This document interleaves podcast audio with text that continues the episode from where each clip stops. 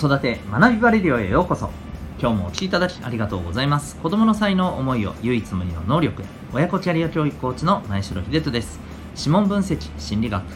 読み聞かせなどのメソッドや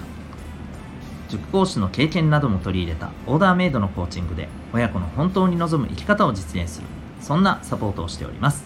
またオンラインサロンともいくパパの学び場というパパのための交流や学びの場も運営しております。このチャンネルでは家庭お仕事どちらも充実させたい。そんなママパパを応援する情報メッセージを毎日配信しております。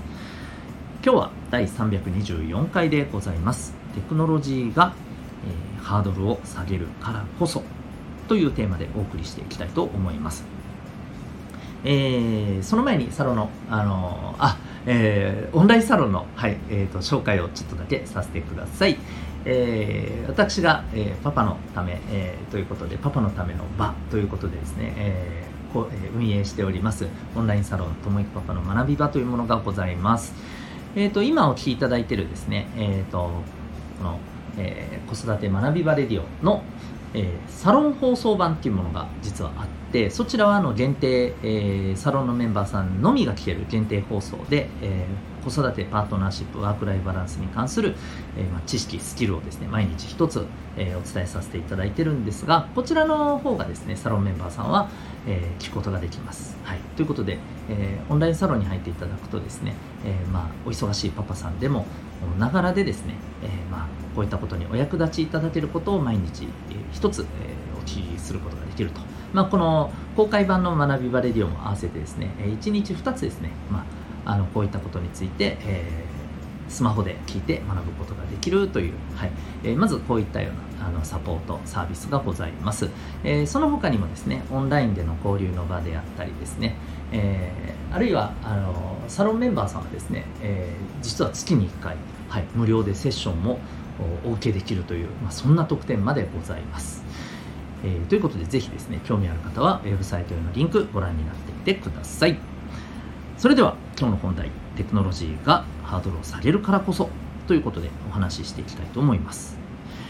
えーと、最近読んでるちょっと書籍の一つでですね、えー、賢い子はスマホで何をしているのか。これちょっとタイトル的にも気になりませんかね。あのスマホの問題で悩んでいるね、えー、小中高生のはい、お母さんお父さん多いと思うんですよね、えー、まあ、だからこそ、はいえ、そうスマホをかといってね完全に切っちゃうっていうのはもう正直無理じゃないですか。じゃあどう生かすか、えー、どうなんていうのかなただ時間を奪うための道具ではなくてっていうところにね、えー、活用すればいいのかっていうことの、まあ、ヒントがね、え書かれている、え書籍です、まあ、またあのえ今後ですね機会ある時に、えまたいくつかご紹介させていただきながらと思っていますけれども、えその中でですね、えやっぱりこのデジタルがですねさまざまな、まあ、あのハードルを下げているっていう、えところの内容があるんですね。うん。まあ、例えば事例でこの書籍ではですね、えー、例えば作曲とかですねあるいは、えー、演劇を作るとかですね。うん、こういったことにもですね、まあ、デジタルを活用することが、えできると。でね、音楽なんかも何て言うんでしょうこう。歌ったり楽器を弾いたりあるいは曲を聴いたりっていうことはねあの私たち日常的に、えやったりもちろんあの学校の勉強でもね習ったりしていますけれども曲を作るってなるともうなんか特別なもののように感じる方多いと思うんですよね。僕もそうですけども、うん、でこれが、まあ、今はねさまざまなソフトだったりアプリケーションを使うことによってですね、えー、本当にあの簡単にね、うん、メロディーとして、えー、それなりにいい感じにね作ってくれると、はい、そんなものがあるんですよね。だからちょっと曲作ってみようかななんていうノリでね作れちゃったりするんですよね。また一方で最近話題になってるのでご存知の方も多いかもしれませんけどもミッドジャーニーっていうね AI があってこれあの気になった方は後で検索してみてください。それに関するニュースの記事もいくつか出てくると思うんですけども、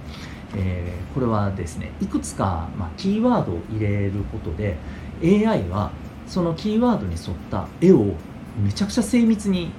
こう描いてくれるっていうそんなあの AI なんですね。すごいですよね。うん、あの僕もなんかもうめちゃくちゃ絵が苦手でして小学校の頃1年間あの絵画教室に楽しく通っていっぱい絵も描いたにかかにもかかわらず全くうまくならなくてですね、まあ、僕は多分絵のやっぱり資質っていうのは相当低いんだろうなってそこでもね思っていて、うん、そんな自分でもですねこれ実際に経験しこの間触ってみたんですけどいやこれはすごいな。これ自分が小学校だったらもうあのこれで絵描いたりしてなんかねあの、まあ、自分の思ってるものをこう、えー、ビジュアルビジュアルにね、えー、表現するビジュアルで表現するっていうことに対するハードルもね相当下がるんだろうなと、うん、で、まあ、そこで慣れてきたらね自分でもう少し描いてみようかななんていうふうにも変わってくるんじゃないかなと思いました。でこんなふうにですねおそらくこれからどんどんさまざまな技術がですねまあ私たちもそうだですけども何よりお子さんたちにとっていろんなことをまああのまあなんて言うんでしょうね。軽いノリでっていうと言い方悪いですけれども、えー、お手軽に挑戦してみようかなと、うん。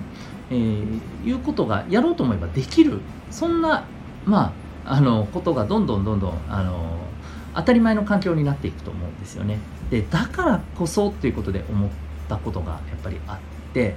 えー、やっぱり2つあってですね。1つはやっぱりこのさまざまなテクノロジーについていろんな技術新しい技術とか開発されたものについてまず私たちがですねやっぱりこう「何これよくわかんない」とかあのね前にも 少し前の回でもお話ししましたけれども、えー、否定的に見るとかですねこういったことはやっぱり避けていくべきだよなとあのやっぱり親がそんな感じだと当然お子さんもですねそういう機会に触れられなかったりまた否定的に見る癖がついてしまいますよね。うん、であとはですねやっぱりそれでもですよこうチャレンジのハードルが下がっているとしてもそれでも、うん、やっぱりお子さんがそもそもね、えー、極端にねいやなんかそんなの初めて触るの怖いとかですね そんな風にやっぱり感じてしまうと、うん、ねせっかくの機会を逃してしまうことにもなると。だからやっぱりお子さんがどんなことにもまずやってみようと、うん、うまくいかなくてもあははって、ね、笑い飛ばせるぐらいにですね。やっ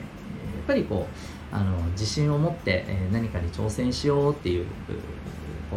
う、まあ、自己肯定感とかですね。自己効力感あたりのやっぱりこう、えー、自分に対する自信っていうのも持ってもらったりあるいはあのいろんなことに興味を、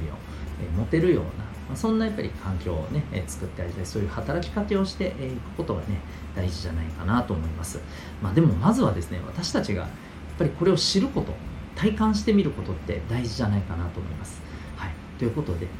さまざまな本当にあのテクノロジー技術が日々、え出てきてるえ本当にそんな、えここ12年じゃないかなと思っています、えー、ぜひですね、え私たちもそんなところに目を向けてまいりましょう。ということで今日はですね、えテクノロジーがハードルをされるからこそというテーマでお送りいたしました。最後までお聴きいただきありがとうございました。また次回の放送でお会いいたしましょう。学び大きい一日を。